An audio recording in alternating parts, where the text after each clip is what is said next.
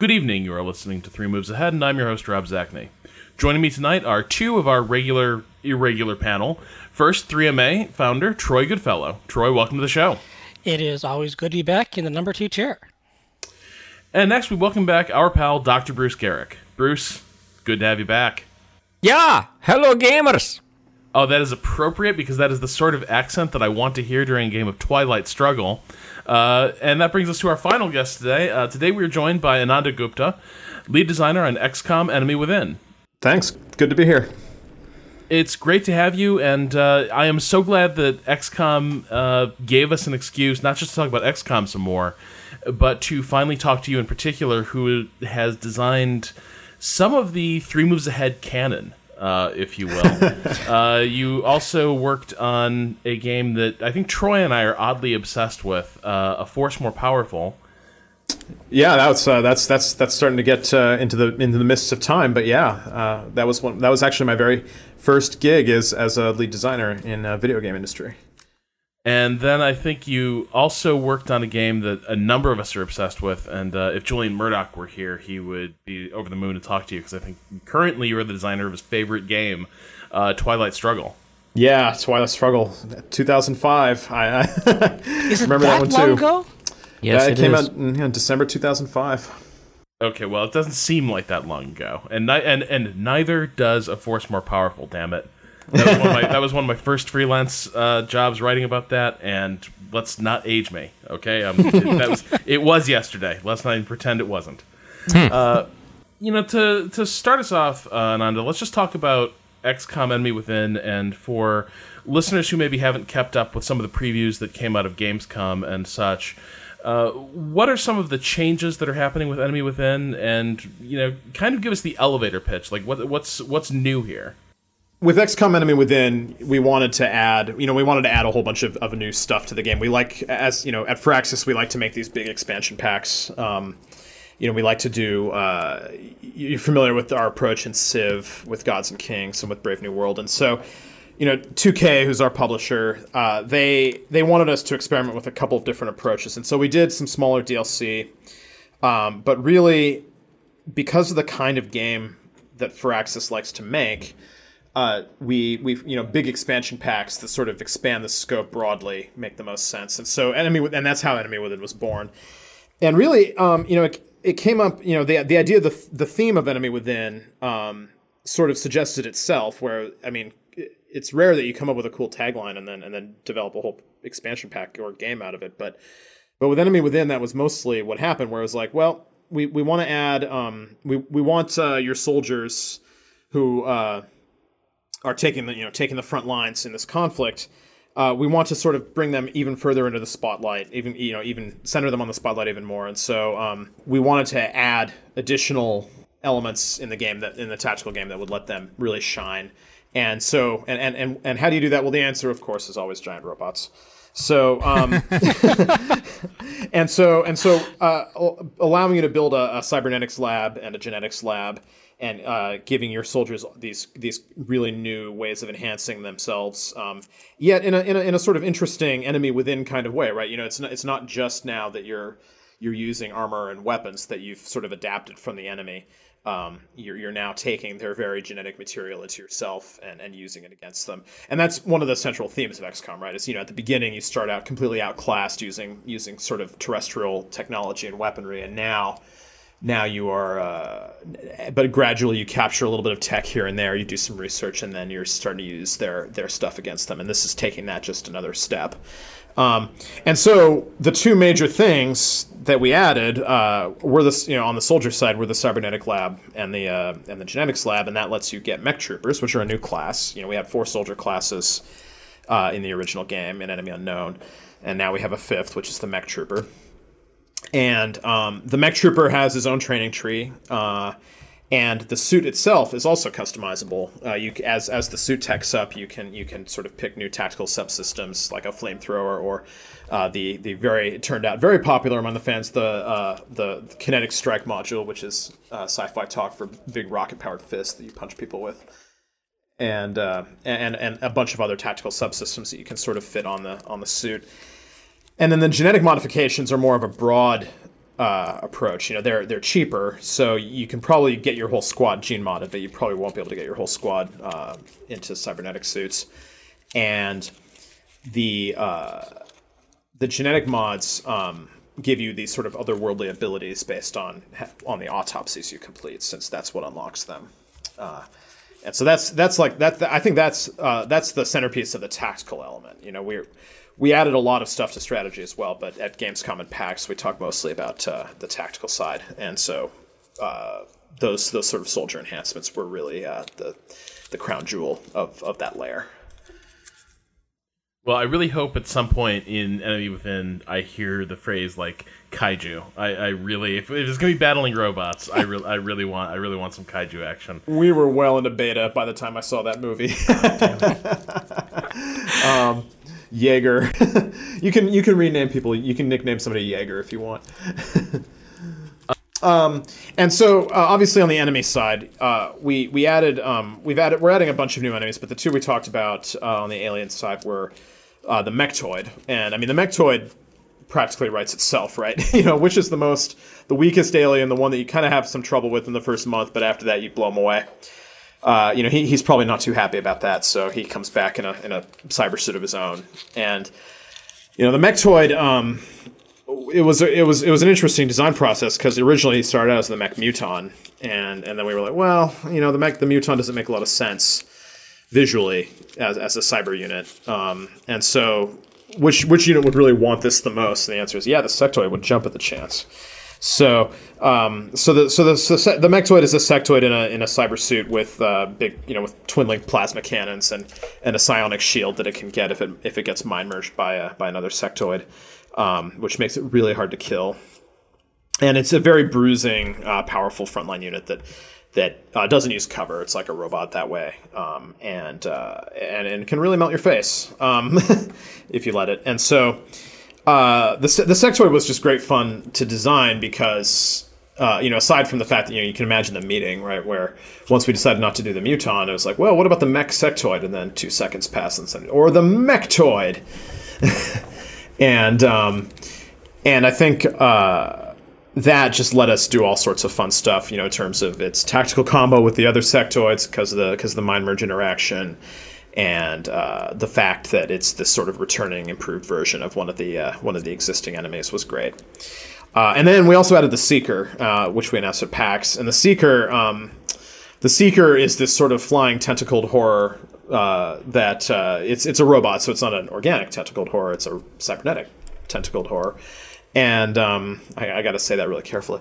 And and the the Seeker is our first stealth enemy. So it can, you know, when it's encountered, it'll it'll stealth, and then we, we wrote some separate AI for it. So it'll it really it really prefers not to engage you head on, but it'll, you know, one of them might come in right away, but the other one will kind of hang back and wait and wait for you to find some other aliens maybe, and then when you're busy with them, it'll come in and strangle your sniper, and uh, and strangling is what it wants to do most.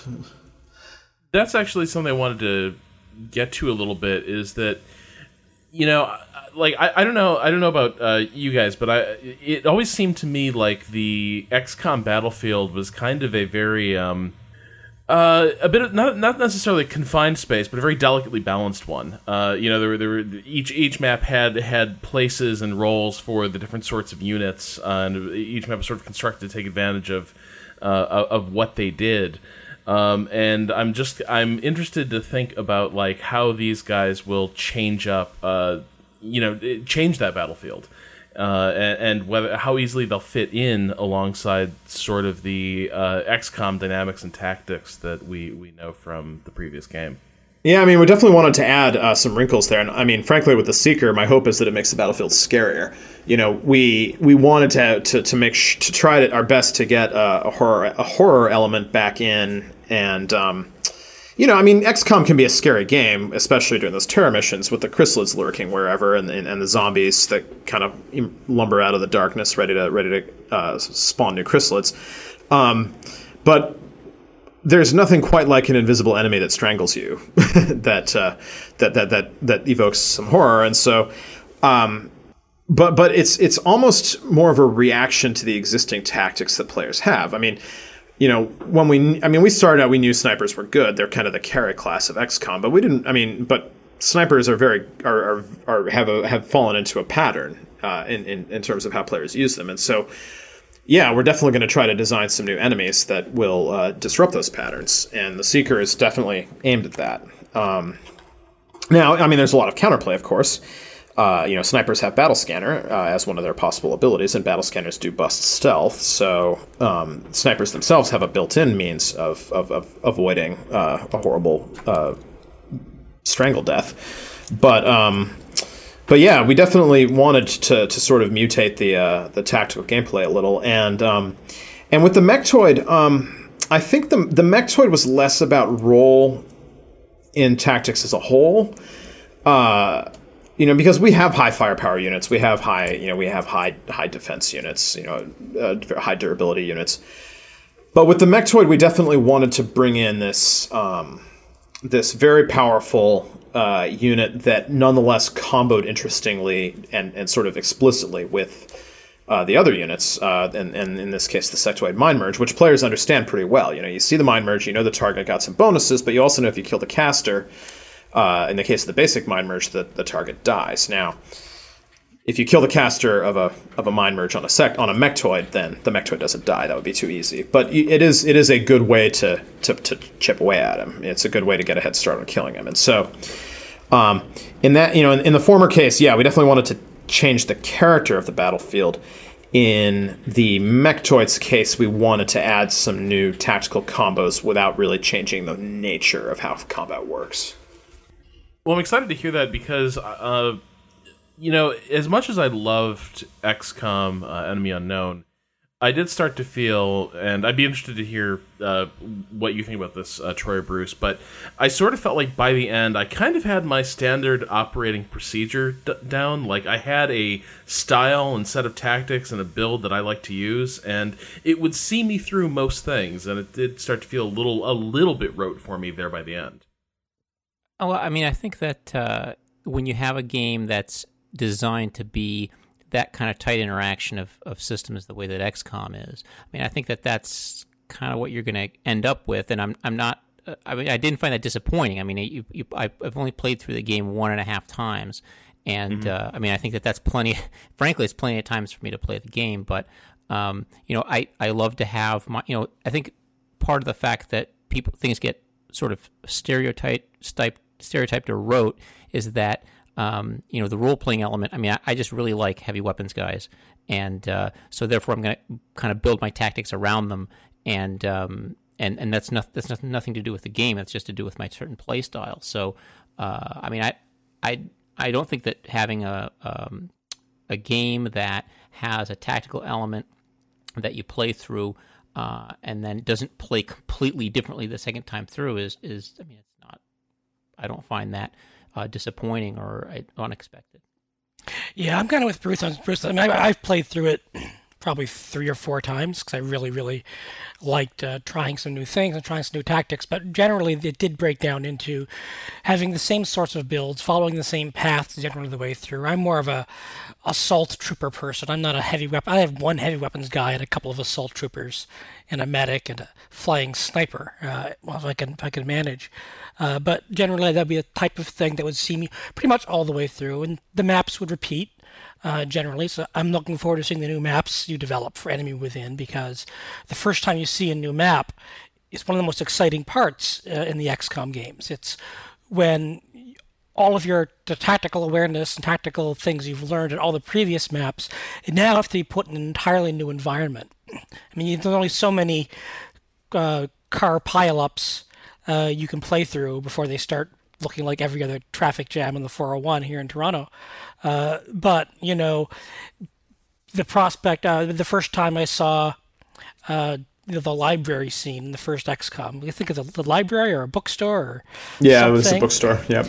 Um, that was all those levels and the stairs and just trying to figure out where do I do I go? Do I even have enough men? I mean, at first I thought, wait a minute, five is my maximum squad size, right? Because I'm going to need eight to cover this place properly. So there's just going to be tons of casualties. It's Just learning how to perfect that map all the way through. So a lot of my repetition through the game was just trying to find the perfect way to solve the tactical puzzles uh, of the maps. But I mean, so I'm with both Bruce and Rob. I there were regular patterns I keep falling into, but really this isn't a problem when you think of how XCOM is structured within itself, within each campaign. It is about a squad solving a tactical problem. And if you've already solved the tactical problem in playthrough two, the problem's not going to change in playthrough four.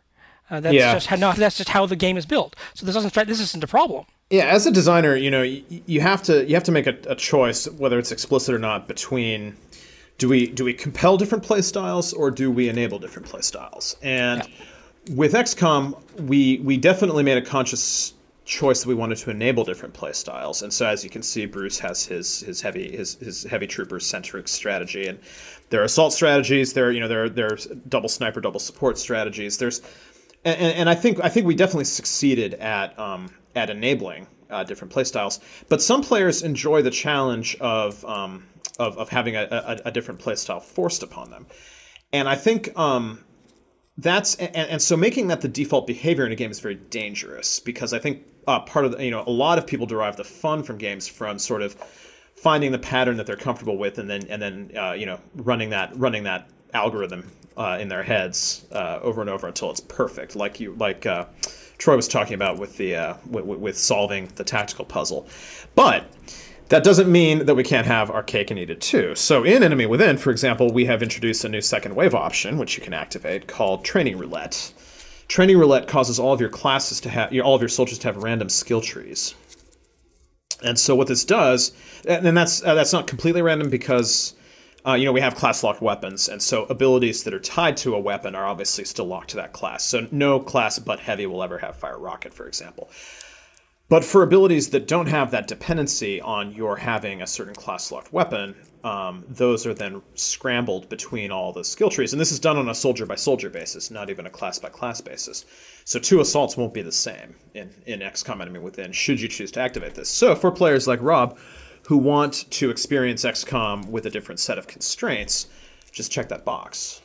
Yeah, definitely I'm definitely really interested to see how the how the battlefield changes once these uh, new units uh, and uh, new enemies are are deployed. Uh, just because it will be really interesting to see, like, well, for instance, like having something out there that's hunting snipers, for instance, will be a pretty effective counter to the Overwatch. Uh, you know, where you know in, in the original game that, that sniper was, was, was like you know the finger of God reaching out to strike down aliens, yes. uh, which was pretty awesome. Reach out and touch uh, someone. Yeah, but he also just hung back for the entire uh, battle, and you know you.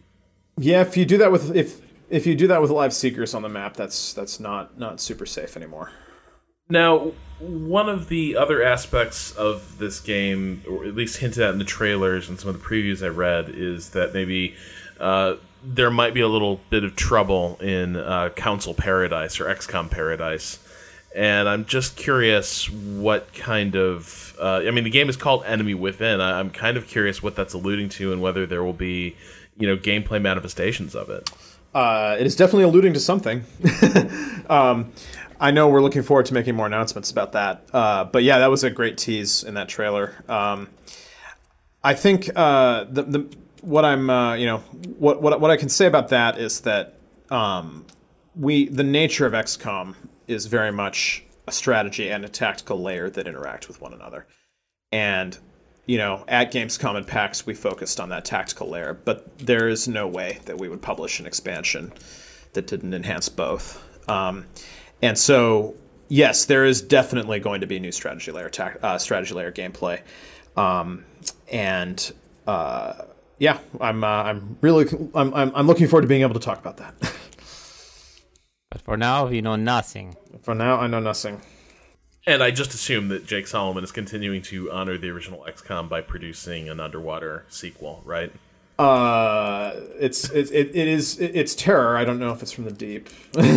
um, yeah. Uh, actually, you know, I mean, Jake and I have had conversations about that. Like, uh, Jake doesn't Jake's not a fan of Terror from the Deep. I'm not really either. Um, I I love the Lovecraftianness of it, but um, I would if I wanted to make XCOM Lovecraft, I would make XCOM Lovecraft.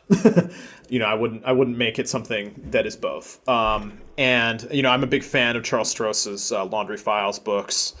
Uh, you know, uh, where uh, I don't know if you guys are familiar with uh, with with No, I'm those, not, but actually. No, tell us about them. Oh yeah, so I mean, the Laundry Files is a series by Charles Stross, who's a pretty, uh, you know, a, a sort of uh, hard science fiction uh, author, but he also works for the British Civil Service in IT, and so he also knows of bureaucratic horror, and um, and and and the Laundry Files are books about both supernatural and bureaucratic horror.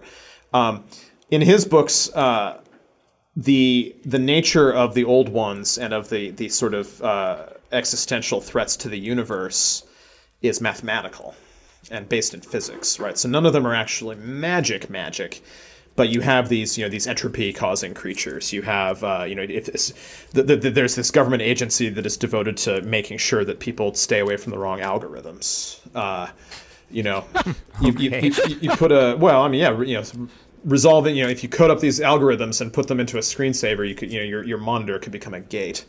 Um, And so, uh, I, I, you know, I love it's the first book's called the Atrocity Archives, which is actually, like, I think, a collection of the first two publications that he did in that in that in the Laundry Files, and it's it's great fun.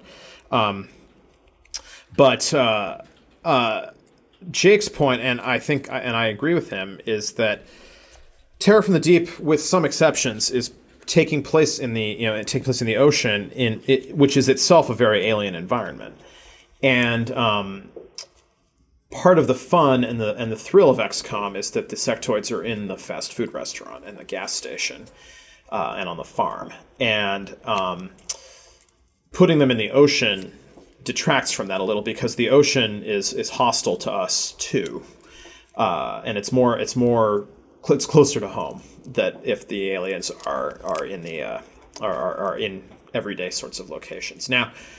Um, obviously, in Terror from the Deep, the aliens did, you know, they raided resorts and the cruise ships and uh, and harbors and so forth, and those were, you know, those those those made a lot of sense and were fun, um, except the cruise ships, which took forever. Yeah. um, but uh, I think, um, but I, th- I think that's a that that is a good thematic. Uh, You know, there are solid thematic grounds for really kind of looking askance at doing a reboot of Terror from the Deep. Uh, at least from our point of view, of course, if another studio attempted a Terror from the Deep re- remake, I would play the hell out of it. Um, or they would get a cease and desist letter from your employers. well, we didn't do that. You know, we didn't do that with Xenonauts, right? I mean, um, No, that's true. I'm- Yeah, I was kidding. But uh, I mean, uh, yeah, you know, uh, it's funny you mentioned that though, because I- I mean, it's been so gratifying since XCOM came out to see the revival of interest in turn-based tactics, and you know, to see Massive Chalice uh, and to see Incognita and other other games that are in development that have uh, taken some inspiration from XCOM, and uh, you know, I mean, there's we love that, we love that.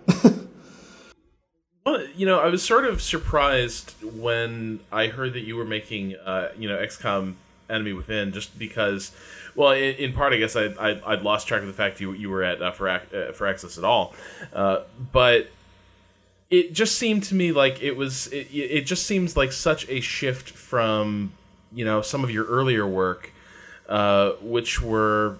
Well, I, I think A Force More Powerful is an incredibly high concept uh, PC strategy game. Uh, and, and then you've got Twilight Struggle, which I, I think you know you could argue is just one of the best uh, card-driven strategy games uh, ever made. And I, I'd just be interested to hear you talk about sort of the different design challenges between like what you're doing here, sort of expanding on another game, another design, uh, versus what you were doing when you were when you were sort of like you know starting from a blank from blank slate for something like Force More Powerful or uh, the Twilight Struggle. Yeah. Um, so Force More Powerful was was very daunting uh, in terms of its scope and in terms of the the, the, the, vastness and blankness of the canvas. Um, you know, I was uh, I was very young at the time that I was uh, that I got the reins uh, on, on on a Force More Powerful, and um, you know I had some you know I had I had more oversight on it than I probably would have. That was a that was like a charity, not a charity foundation, but it, it was like a peace studies center that that funded that entire effort, right? Yeah, yeah, it was it was sort of an academic outfit. Um, it wasn't. I mean, it wasn't a university or anything, but it was it was a it was Peter Ackerman's group. Um, uh, and you know, it's been so long I even forget the their their exact name, but uh, and they had a lot of academic contacts, and and yeah, I mean, they they definitely you know they definitely wanted um, something that was pretty special, and uh, you know, at the time, um, you know, you always look back on what you've done, and and I, you know, I think with a force more powerful, we we did something that was very ambitious, um, and you know, we had a lot of there were a lot of a lot of challenges involved in in, in the, in the production of that game, and yet I think we came out with something that at minimum was was was useful uh, for the analysis of the kinds of problems that they wanted to that they wanted to to uh, analyze, you know, that they wanted it to shed to help them shed light on, and um, developing a force more powerful, of course, just in, opened up all sorts of interesting questions about, you know, okay, well, is this educational software? What is educational software? What's the best way to make it? But this is also a game. You know, I mean, we had serious discussions about what's the role of fun in this game. You know, and I, I mean, you can imagine what my what my view was, right? Somebody had a different view of that.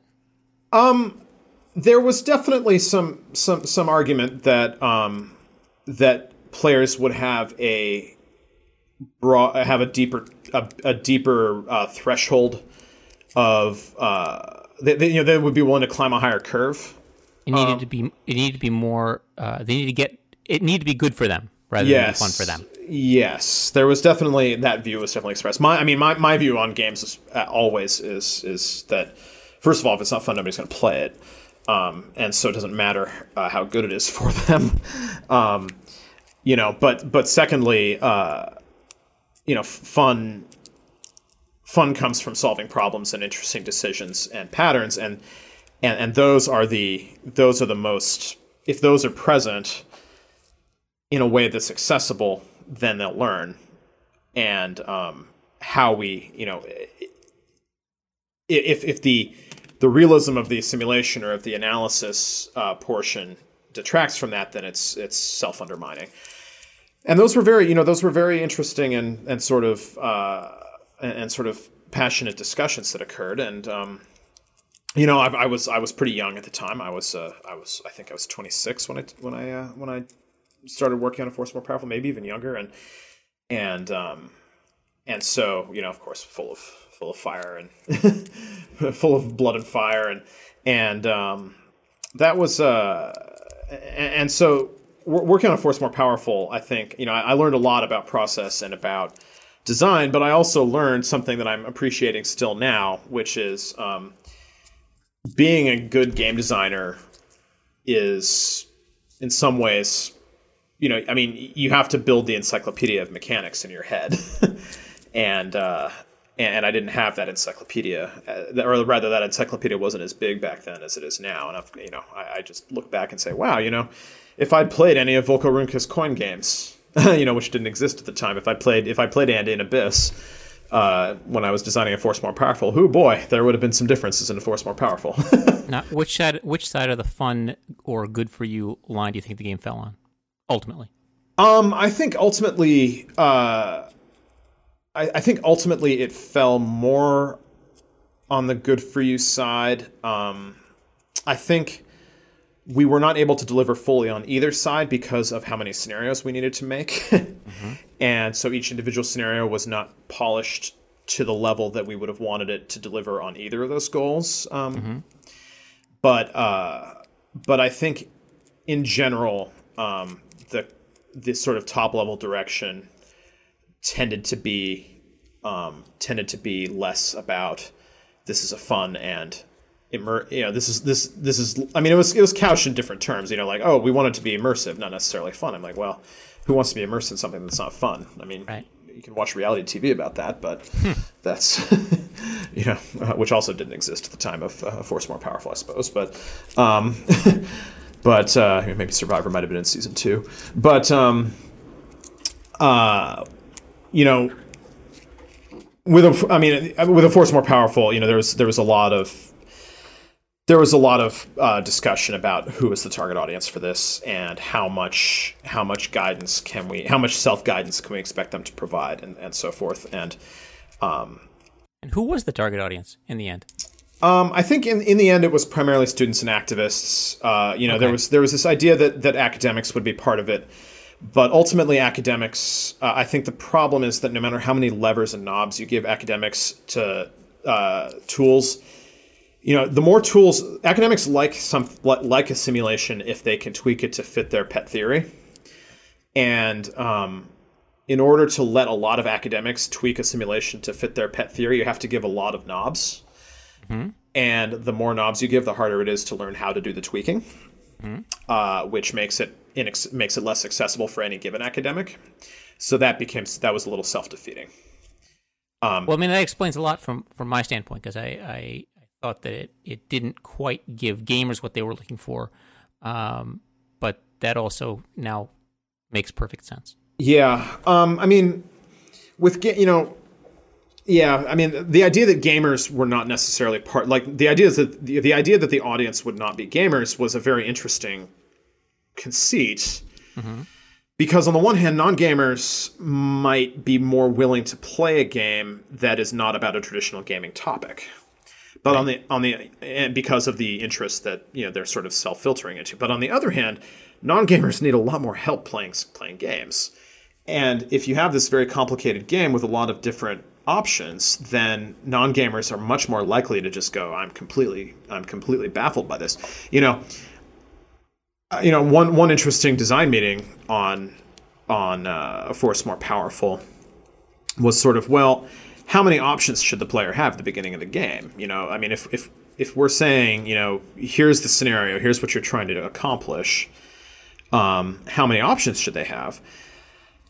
There was a school of thought on the team that said that they should have all of the options because that's what a real realistically, you know, that's what they would have. They would, you know, you would be able to do almost anything. The question is how successful could you be, and how much do we, you know, and I, you know, I was I was thinking more along the lines of we kind of grade it up. We on ramp it so that you know there are a few things you can do at the beginning, and then that kind of trees out and spirals, and by the end you have the full menu. Um, but the idea was the idea that dominated was that we should have the full menu at the beginning, um, and uh, because that is because part of the part of what the the game was intended to accomplish was to narrow down those uh, was that the player themselves, player himself or herself, would narrow down those choices. There was even some debate as to I mean, do the scenarios have objectives? I mean, is that something we want the player to figure out what the objectives ought to be uh, to define their own success? You know, is I mean, do you even win a, a scenario in a force more powerful? I mean, or do you get to declare victory when whenever you feel like it? Um, because it's not a game game that was kind of on the table. Um, and as you may recall, we kind of ended up with a little sort of hybrid approach there. Uh, but yeah, I mean, it was it was it, it, it's very it was hard. It, it posed a lot of interesting challenges, and to relate that to XCOM, you know, to to, to, to so first of all, I mean, designing an expansion pack, you know, expansion packs are inherently, I think, inherently easier design problems than designing any kind of uh, initial launch of a of a of a title, even if it's not the first in a series. Um, expansion packs, uh, you know, they really let you you know, you, people have played the game already to a certain extent. Um, you know, depending on how your scheduling goes, so you can you can choose to sort of bolster elements that you felt were lacking in the original game. Maybe um, you can uh, thematically explore stuff that you didn't have time to explore in the original, um, or you can just take stuff further. And you know, in, in, in Enemy Within, we decided to do kind of a mixture of all of those things, right? So you know, there, like we were never going to put gene mods into the original game because there was enough there was enough stuff for the sol- the player to learn about their soldiers. But now they now they understand the soldier system, so they can learn more. You know, um, you know, in terms of strategy gameplay, again, well, you know, I'm, we're looking forward to more announcements about that. But there were there were there are definitely some things in the strategy game that we thought, well, we can we can add on, or we can uh, we, we can add on a, a sort of different kind of choice uh, that that maybe complements the strategy better, um, the strategy layer better. And then there was also just a bunch of stuff that we decided, you know, players want more maps. Okay, we can do more maps. you know, we can do we, we can we can make a bunch more maps.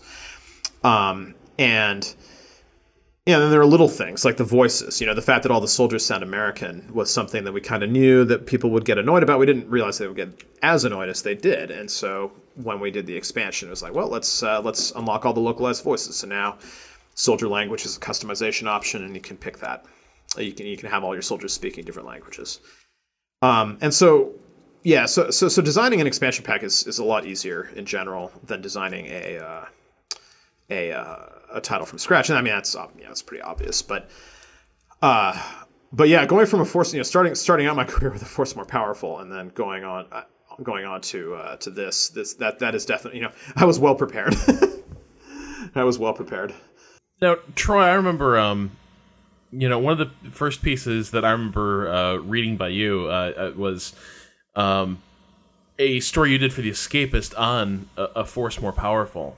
Uh, and I think you ran into some of the same things I did, which is that you know the the interesting thing, the interesting thing about the Force More Powerful is, uh, a lot of times when you were doing really really well and things were really cooking along, the regime would just kind of massacre you, and uh, I think that's kind of what happened in, in, in the experience you wrote about. Yeah, it's been so long since I remember that piece. I, I think I interviewed uh, Ananda for that um, many, yeah, many, many years ago. Yeah.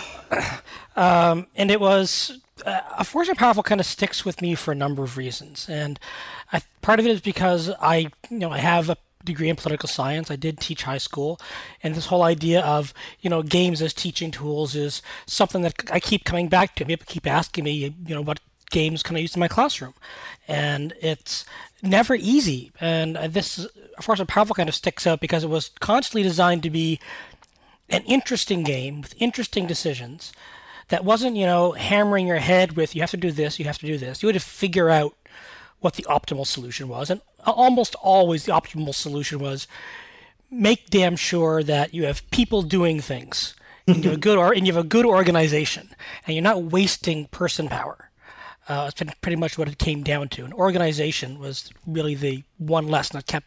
Um, if, if activists got anything out of the game, it was please make sure you're organized and you don't try to ad hoc this. And everything's planned and out there. But it does it does run into the problem that a lot of you know edu- either consciously designed educational software does, or commercial games people want to use uh, in their classrooms, which is the lead time it takes to teach this thing.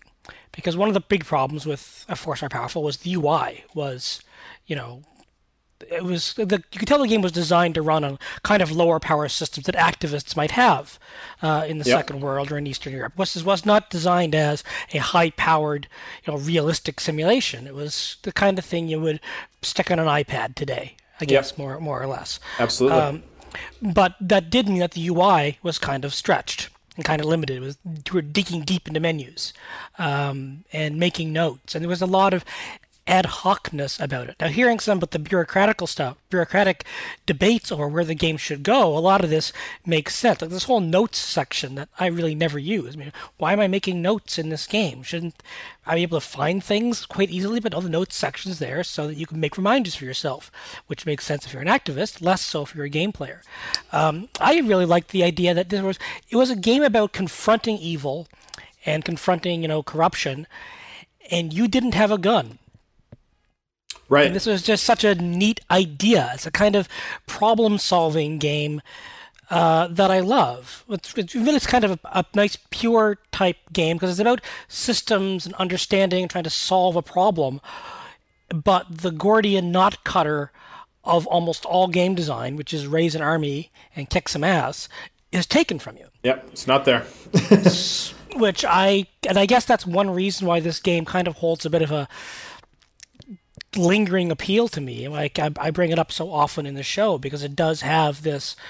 Um, it it makes you do everything the long way, and there aren't any shortcuts really in the game. Yeah, uh, and and it is possible to get yourself very screwed in the oh, game. Oh yeah, and that's yeah. I mean, it, and that's just kind of how it goes. You know, there and, aren't and you don't know often. This is you know the, the the feedback isn't always there, which I guess is kind of historically accurate uh, as we like to say, sometimes tongue in cheek on this show. Uh, the lack of how well am I doing? I don't know. When was my screw up? Is there a mole in my group? Can I trust? I, I just bribed this radio guy to join my channel. Will the government bribe him back? Um, where does are is the international outreach working? I really don't know. How long does it take for me, me to know if it's working? Yeah. Um, There, yeah, we were trying to, you know, we tried to mimic a lot of the uncertainty that's in this, and of course, yeah, gamers are sometimes not super comfortable with that.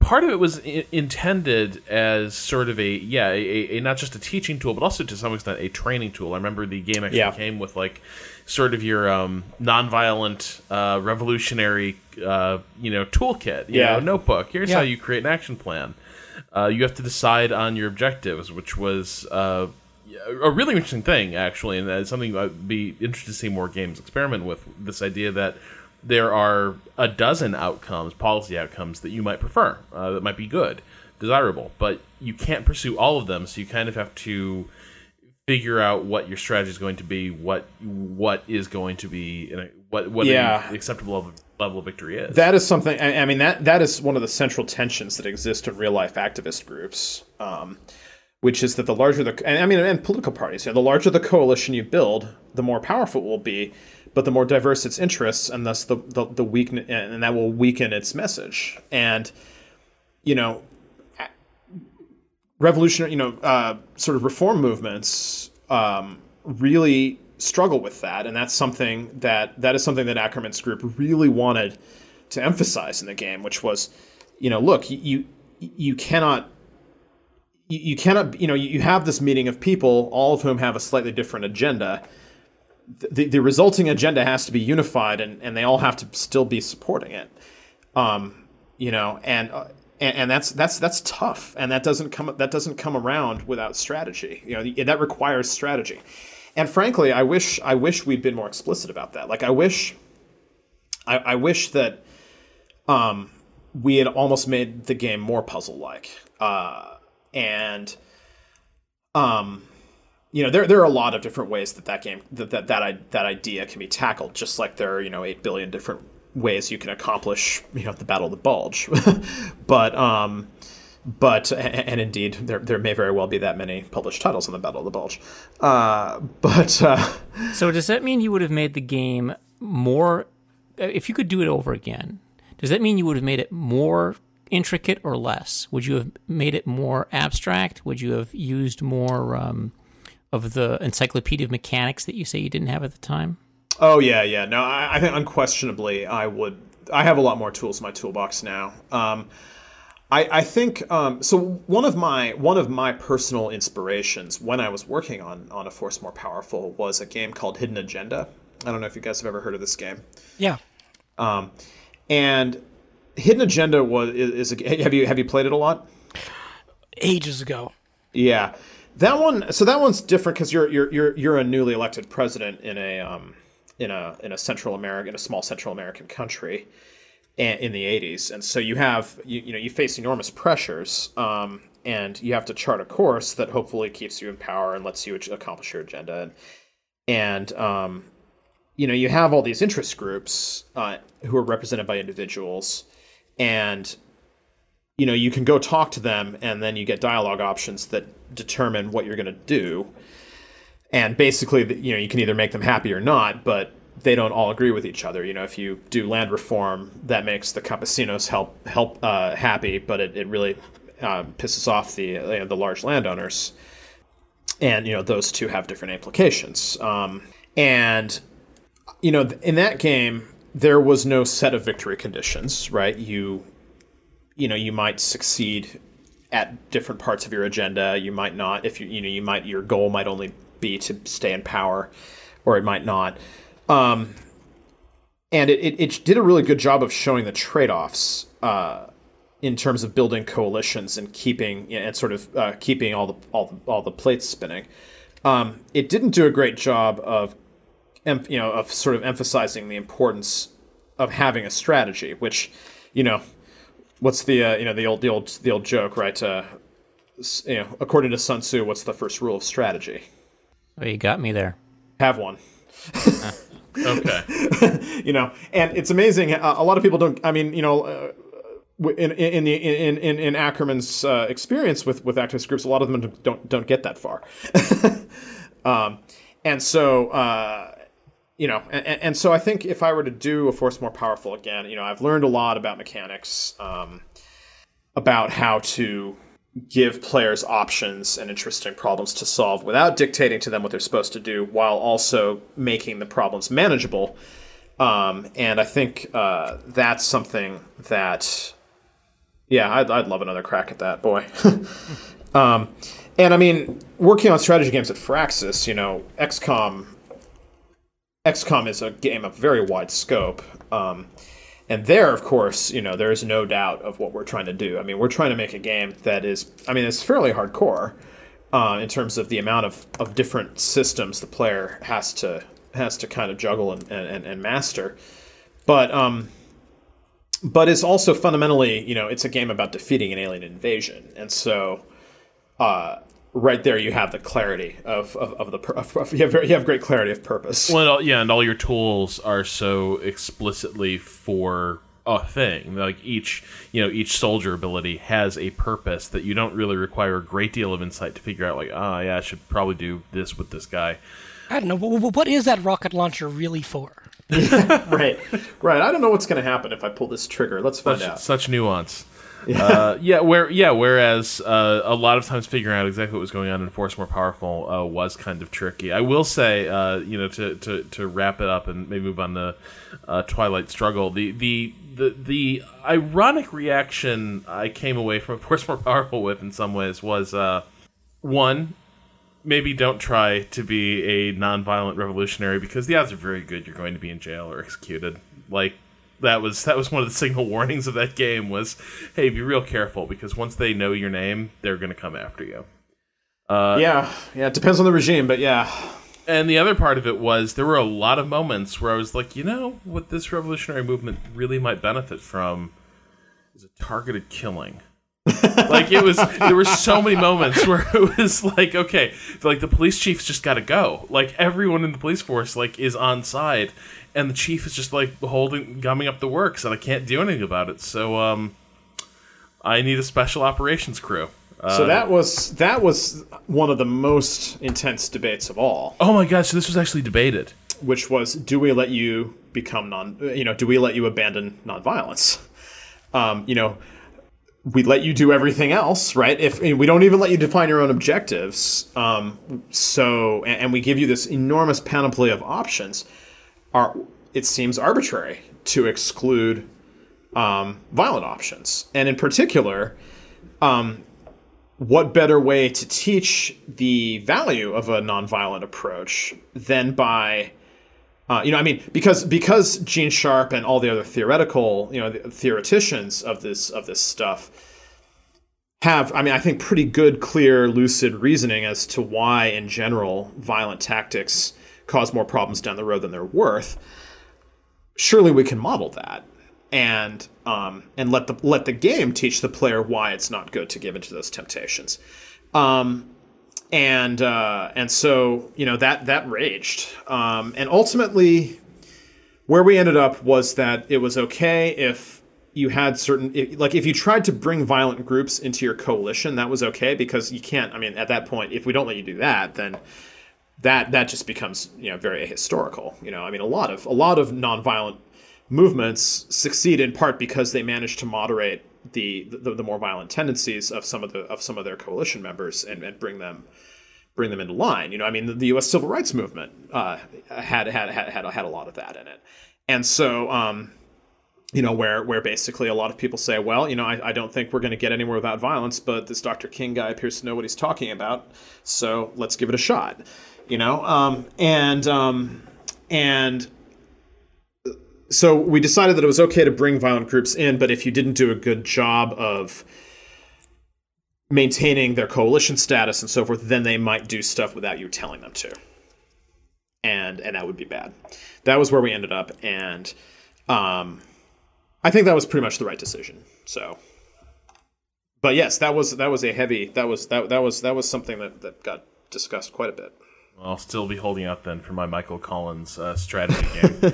yeah. Uh, so I definitely though want to talk about uh, a Twilight Struggle, and you know, to start to start us out, you know, Bruce, I'd love it if you you know talk a little bit about the game and maybe just you know, the, we, you know, Troy and I had, did an entire show on why the Cold War is tricky to get right.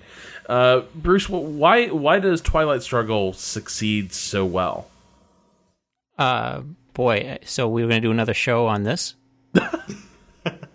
so, because that's, I mean, I th- think that's how long it would take. Now, I think that, you know, it, it's it's hard to say exactly why anybody in particular plays games, but I think that uh, people who play this kind of game, this particular type of board game that has these historical, uh, you know, hooks and currents in them, um, plays it f- partly for the sense of place.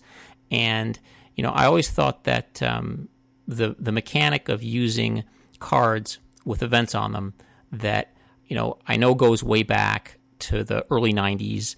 Um, I guess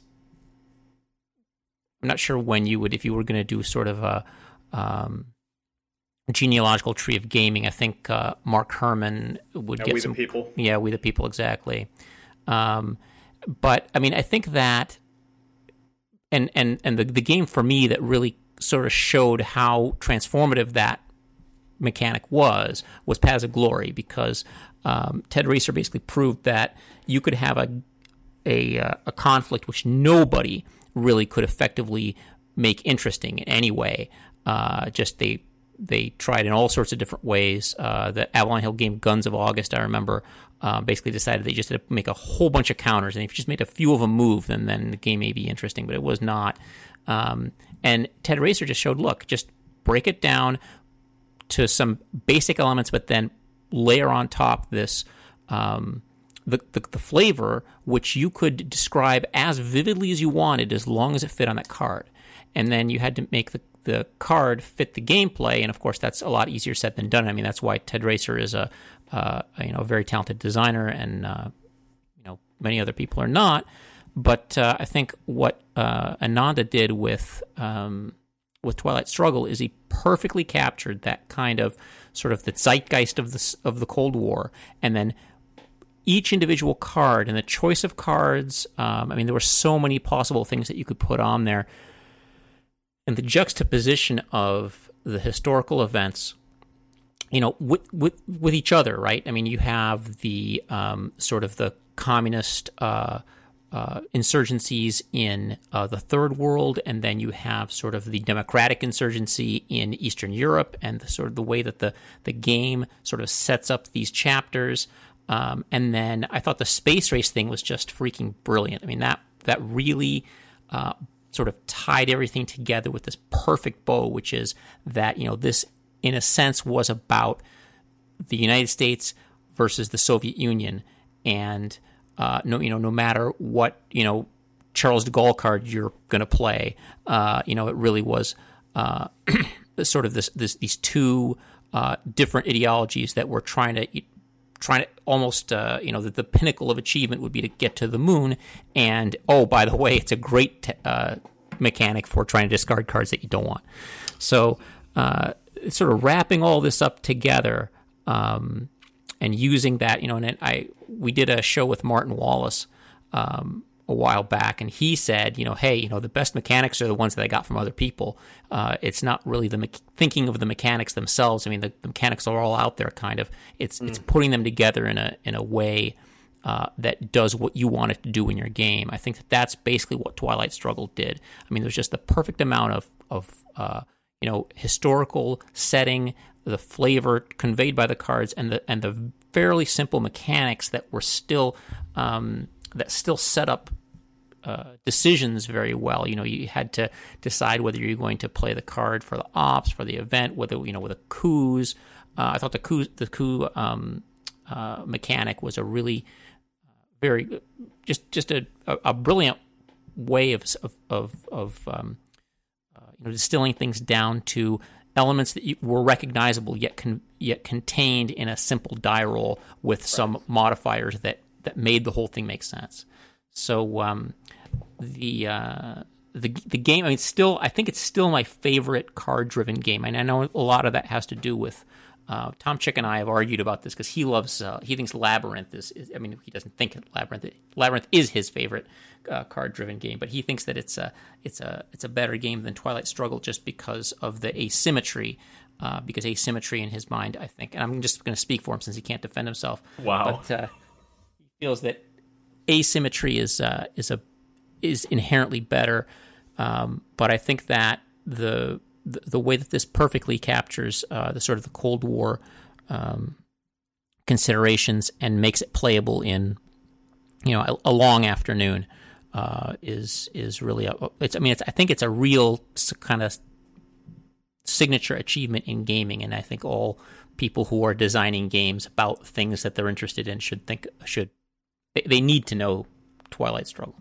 But it's not that there's no asymmetry in Twilight Struggle. There's all kinds of asymmetry in Twilight Struggle. But it's Uh, based. there- well, it's not all kinds, but it's kind of based in the turns, right? I mean, it's- as you get into the Oh, towards the end of the cold end of the Cold War, you know, the Soviets kind of have to rack up a pretty good lead in the first couple of eras. Well, I mean, in everything, I mean, every game is asymmetric, even chess, right? Because somebody has to move first, right? But I mean, the the, But the just, whole- just, just the, the, the, the cards play, the way the cards are structured.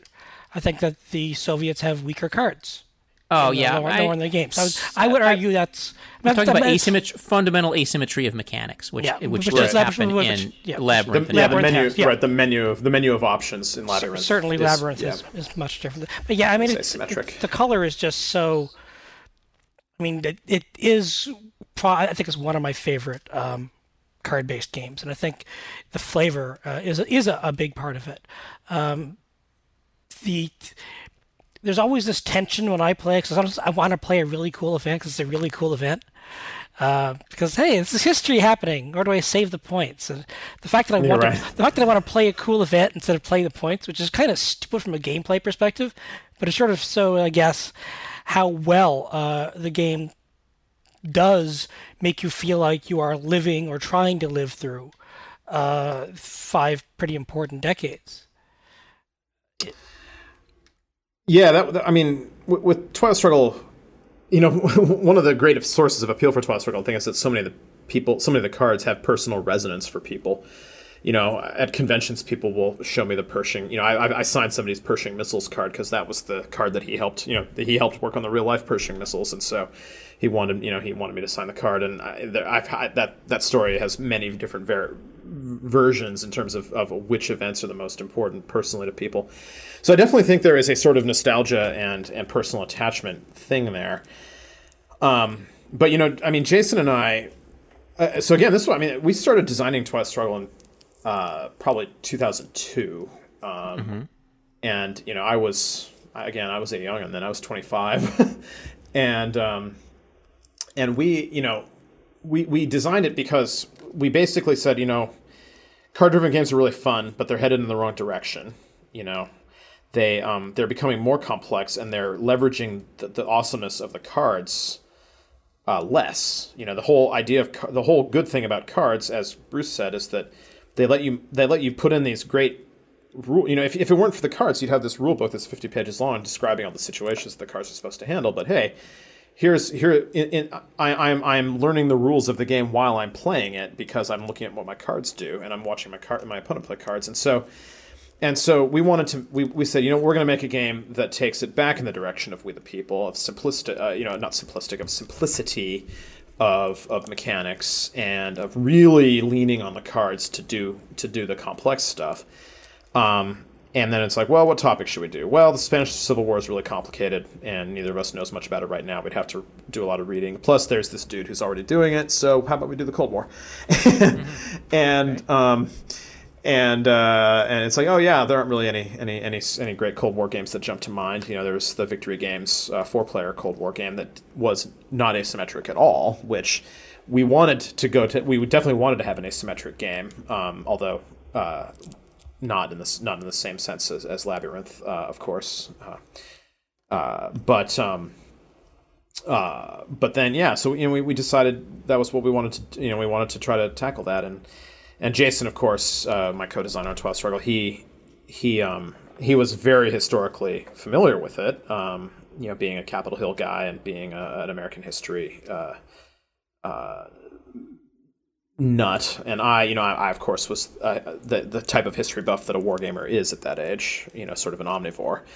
Um, but I, I, didn't have the depth of knowledge uh, of of either American or Cold War history that Jason had, and so we kind of fell into this natural division of labor where he he was the historical authority and I did the mechanics, um, and so uh, and that worked out really well. um, but uh, you know, it, it's it's interesting. Um, we were hoping that one of the lessons that Twilight Struggle would teach was that card-driven games need to get shorter and simpler, and not longer and more complex. And that is not what has happened.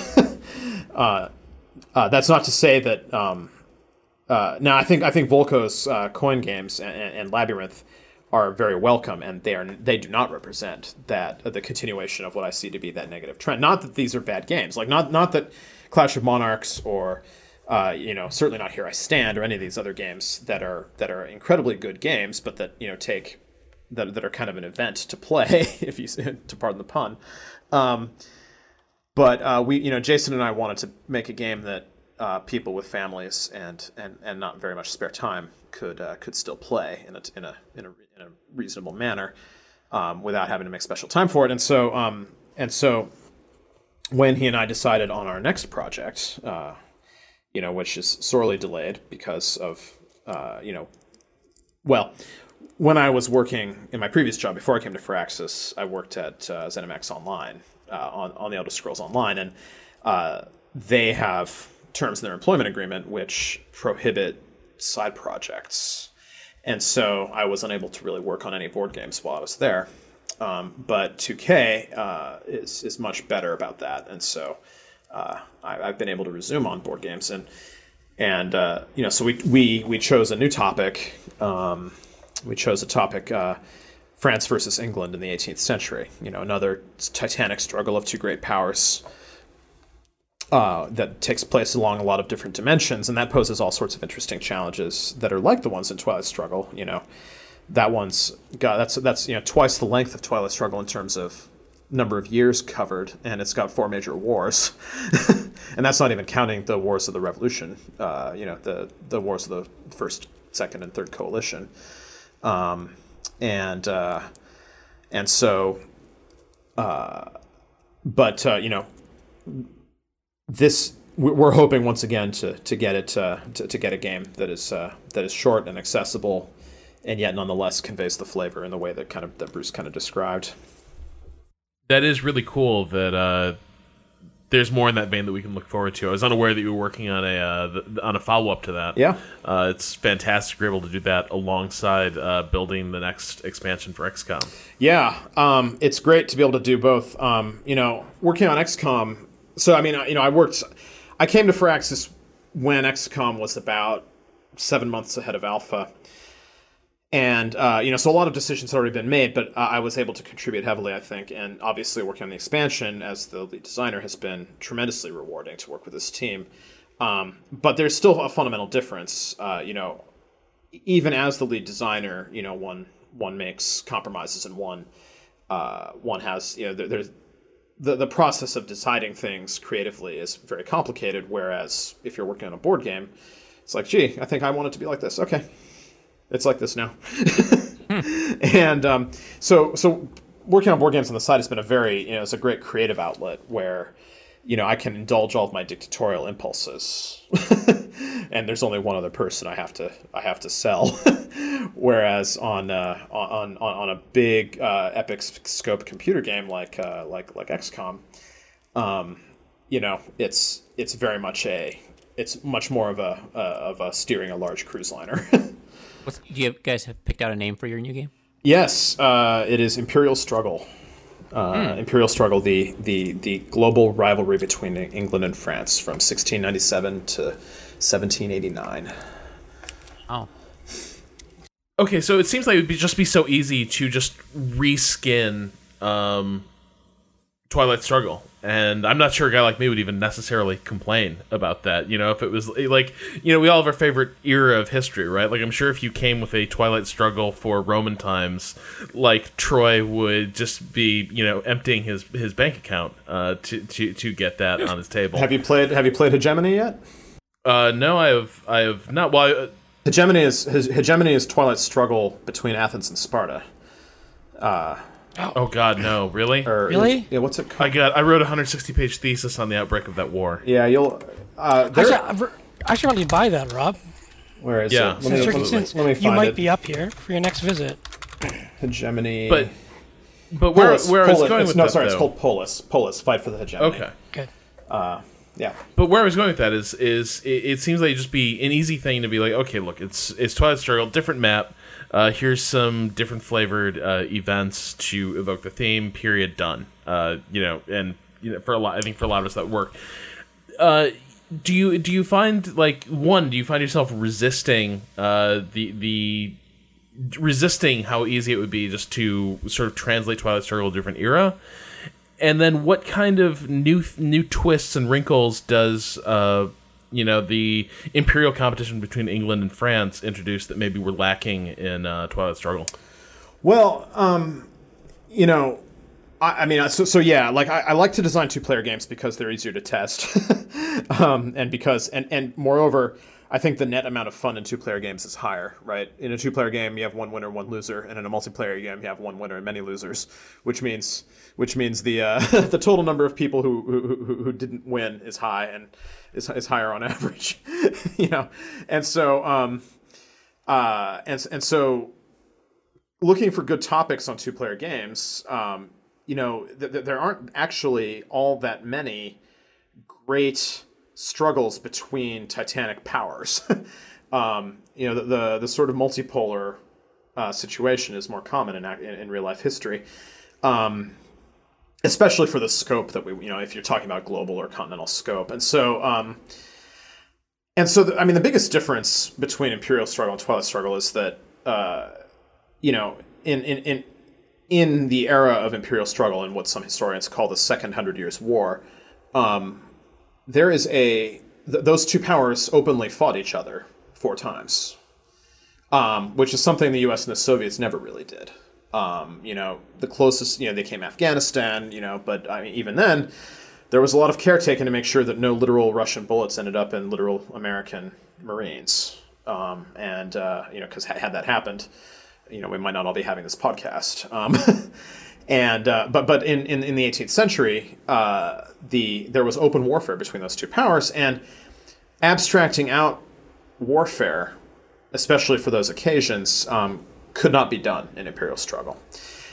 Um, and the the other thing about imperial struggle that makes it pretty different from Twilight Struggle makes it made it pretty necessary to have um, to have a different uh, you know a, a different kind of approach to it is um, you know the, the the the nature of the competition um, was I think you know in some senses it was the same where you know you're, both competing for global prestige and for glory but um, but it wasn't really ideological so much. Uh, and it was you know it's more sort of abstract proto-nationalism and and um, it was it was much more about um, it was much more about who is who who does the rest of the world look to in an in a in a soft sense. Um, and you know where there of course some of that was going on in the in the Cold War. I think the Cold War was much more fundamentally about it was much more about fundamentally different ideas whereas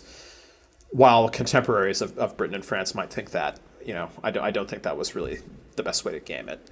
Um, so you know the fact that we had to you know we have to we have to have a cool system for for making for simulating four major wars uh, without making the game take forever to play. Um, and then the the the very different activities of the two powers uh, in, in Imperial Struggle, I think, make it a pretty bad fit for Twilight Struggle's core mechanics. Um, you know, one of the things, one of the core mechanics of Twilight Struggle that's the most specific to the Cold War is the is the hidden scoring cards. The fact that the scoring cards come up, you know, in your hand, and you know, you, you might the, the the blessing of Right. the, the blessing of knowing that they're going to happen is balanced by the curse that the, the card itself is kind of useless. Um, and, And- that you have to play it, and that you have to play it. It's and a- that when you're and that when you're playing it, the the other guy knows whether you might have, might know you have the scoring card. Right. The fact that he doesn't have it means that either you have it or neither of you has it, and And every action you take is read through the prism of does he have the scoring card? right, and that can be used by expert players very effectively. Yep. Um, but it can also, you know, can also be used by novice players to shoot themselves in the foot, and so, um, and, and that is a very that that is a mechanic that came up, uh, you know, about halfway through the design of Twilight Struggle when we were. You know, when, when we were like this, this is this game is not conveying the mentality of the Cold War well enough. um, how can we how can we do that? And you know, uh, I'm proud to say I came up with that mechanic, and and uh, you know, it's like, what if it were history of the world? You know, it's, it's history of the world, but you don't know when anything's going to happen. you know, like in, in history of the world, you have this very historical. Uh, appreciation of the different areas you know northern europe kind of starts out completely worthless and then get by the end of the game is the most is the most valuable area on the board for no reason other than that's just because that's how that's that's how the the, the, the empires work. Um, and I was like, well, what if it were more arbitrary than that? What if it's just like, hey, Africa is going to be important this turn? Why? We don't know. but somebody drew it, so it's important. And he might, and you know, sitting there without it, you're like, well, my opponent's doing something there, so it must be important. I better go and stop him. and and that, that seemed to capture a, a pretty interesting Cold War dynamic. Yeah, I'm just thinking to um, you know, my memories of Twilight Struggle. I think one of the things that I really love is just how uh, the different stages of the Cold War have these really distinct flavors. Like the the the the, the scene of the action changes uh, w- with each sort of generational shift in the war. Yeah. and uh, it's just one of those things that it, it just evolves so wonderfully. I think it's it's why I, I, I tend to prefer it uh, now significantly more than uh, say 1960 making of a president. Not just because I am just crap at making of a president. Um, I like I cannot get uh, either of those jerks elected to save my life. he was totally unbalanced towards Nixon. well, it doesn't. It doesn't seem to matter uh, for me. Uh, the, you know, I, I'm apparently the worst campaign manager in history, but I'm a pretty good Cold Warrior. Uh, I don't know what that says about me, but you know, with with with, night, with Twilight Struggle, I do. I, I I love the way that the latter stages. There's this wonderful uncertainty of first of all, like when's this game going to end? Uh, it just you know you, you it, it could happen at any moment. Uh, and then it just seems like the, the politics themselves are just getting more volatile uh, toward the end there as well, in just some really fascinating ways. Yeah, I think something that we you know we didn't design for this, but when it kind of started happening when we were playing it, it it, it headed that way in a very pleasing way, which was um, you know areas start to get locked down a little, you know, because of the DefCon chart and because people have accumulated, you know, players have accumulated a lot of influence in different places. So it can be you know the, the, the sort of the, the the space of available action is a little narrow, and so players start getting increasingly desperate, and they, they start getting increasingly willing to take risks, and and I think yeah, I think that captures some some interesting stuff in the late Cold War where. Um, you know, you really start looking for the smallest possible advantage, and then of course, certain events in the late Cold War can be very, very transformative. And you know, if you can chain them or combo them to take good advantage, then you can really you can really tip the balance in your favor. And of course, war games, you know, which is the most controversial card in Twilight Struggle, probably. Um, you know, which is our prevent the the end of time problem. Um, you know, you, ne- you never know exactly. You know, you can't you can't just sit on a lead and wait out for final scoring because what if uh, you know what, what if what if your opponent holds war games? Um, you know that that of course causes a lot of rage among players, but it's a very necessary part of the deck, and uh, and I think it really encapsulates. Uh, Do you want to explain that to our listeners who might not quite get that? Oh yeah, so so war game is war games is a card where um, if the margin of victory is below a certain level, um, then it ends the game prematurely and uh, uh, in the other player's favor, and so um, and so it's you know because we have these random scoring cards in the deck, and um, we have these random scoring cards in the deck, and uh, and you don't know when they're going to come up, but you do know if they have come up, and so you know when they've all come up. Uh, and so, the, and then you know there's going to be no more scoring until the the end of the game. Um, we needed something to stop players from just sort of trenching, trenching, trenching. Um, and so, uh, if your margin of victory is big enough, um, then you can play war games. And uh, if, if your margin of victory is big enough, then you can play war games and just end it right there and win. um, and that's uh, you know that that that will stop players from saying, well, I have to till the rest of the game till uh, to to under to, to chip away at this lead, chip away at the enemy lead. Have you ever played uh, Pax Britannica? Yes, Tax Britannica. What do you, how, does that? I was just when you were talking about the, the new game that you're coming up with, the, the France versus Britain. It's there's a that game is sort of uh, I feel like it's everybody versus Britain. Um, yes, yes, but, uh, because because that game's happened when Britain already won. right, yeah, well, well, and and and and America hadn't won yet, Right, right. right.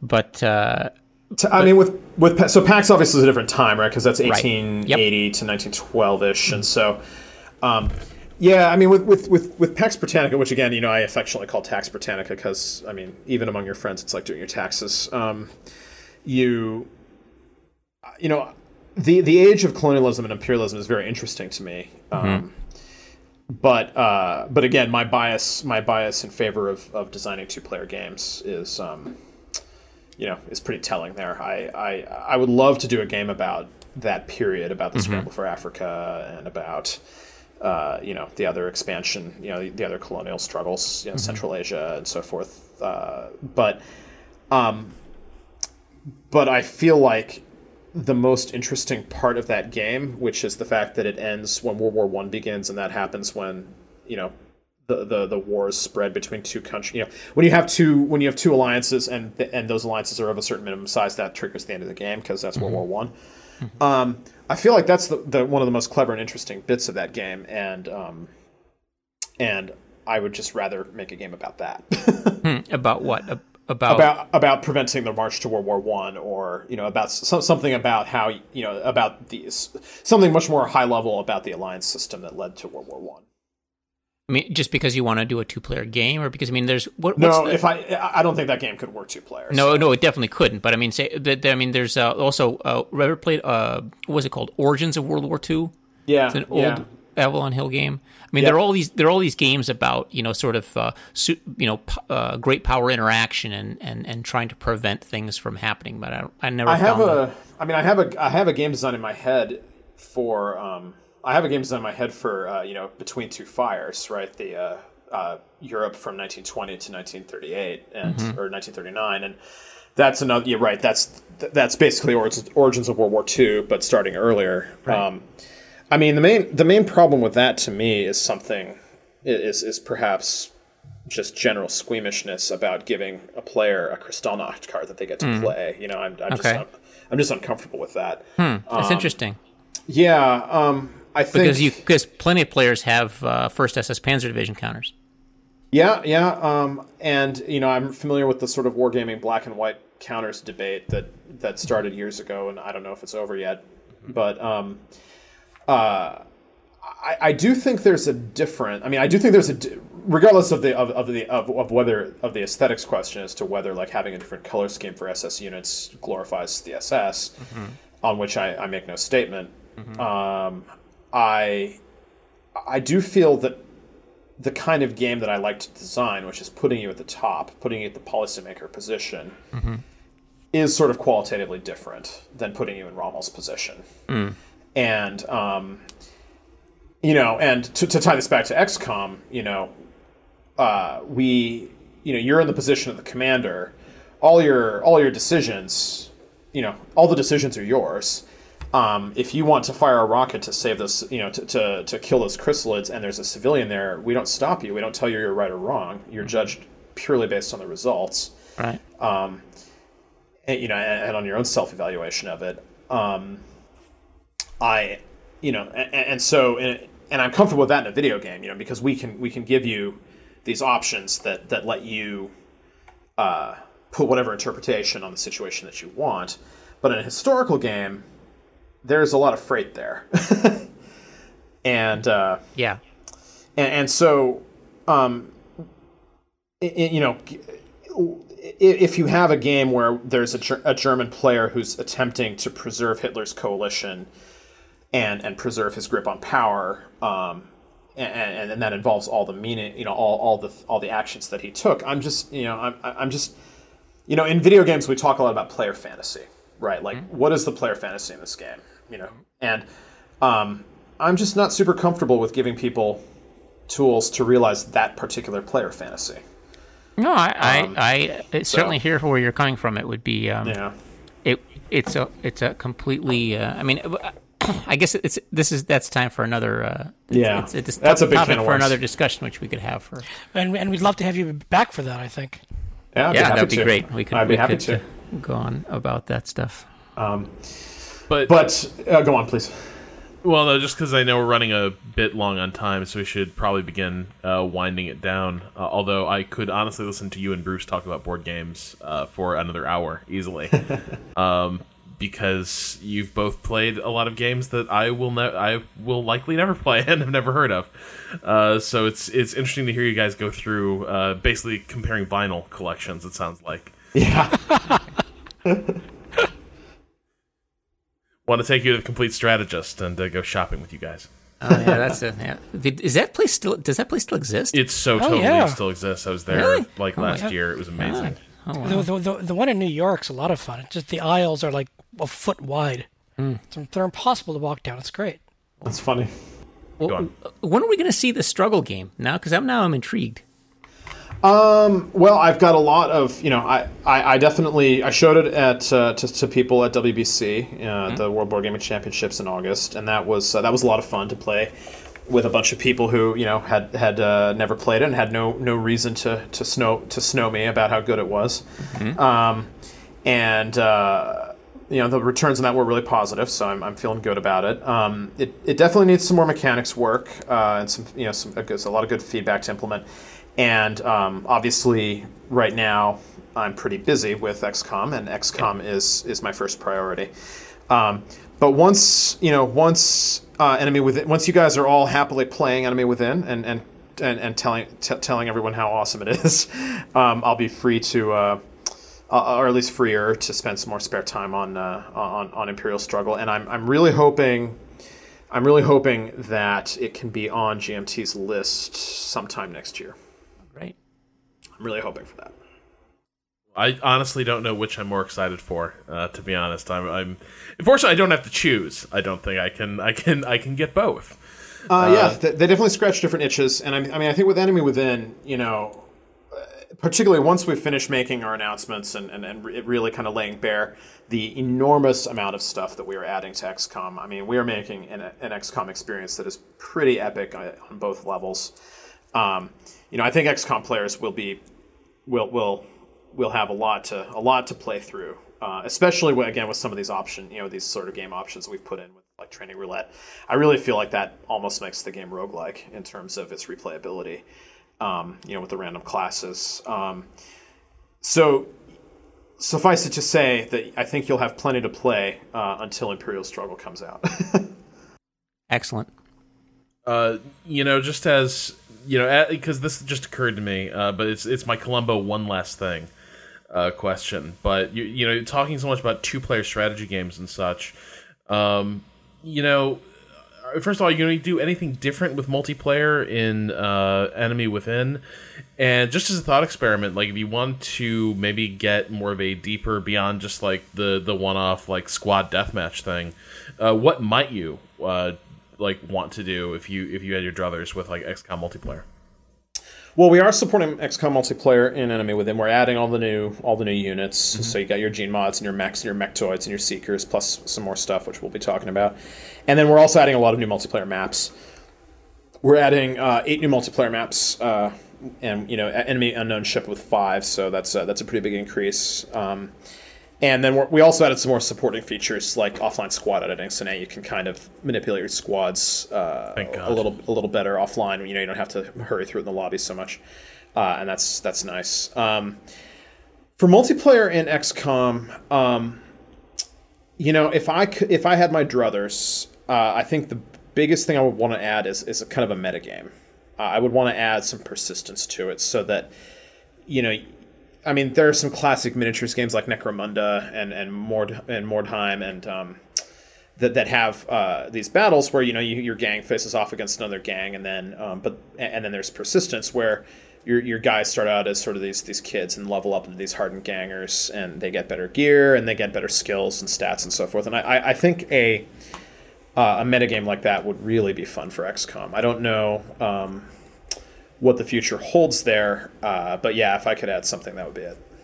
Cool. Sounds fantastic. Uh, hopefully someday we get to see that. Uh, Yeah. as well as a lot more XCOM uh, in the future. Uh, Ananda, thank you so much for coming by and spending so much time with us and uh, sharing with us both uh, your cool new projects. Oh, thanks for having me. I appreciate it very much. It was a great discussion. Thanks a lot. You are welcome back anytime. I definitely need to get you and Bruce on a podcast together and basically just open the mics and let you guys talk board games. Yeah, let me, let me give me give me the where and when. Yeah, anytime. All right. All right, so that's been three moves ahead. Uh, we will be back next week. As always, my thanks to my panelists for uh, making some time to uh, talk talk with me today, and my thanks to our producer Michael Hermes for cutting this episode together. Until next week, good night. Bye, all. Good night. Gute Nacht.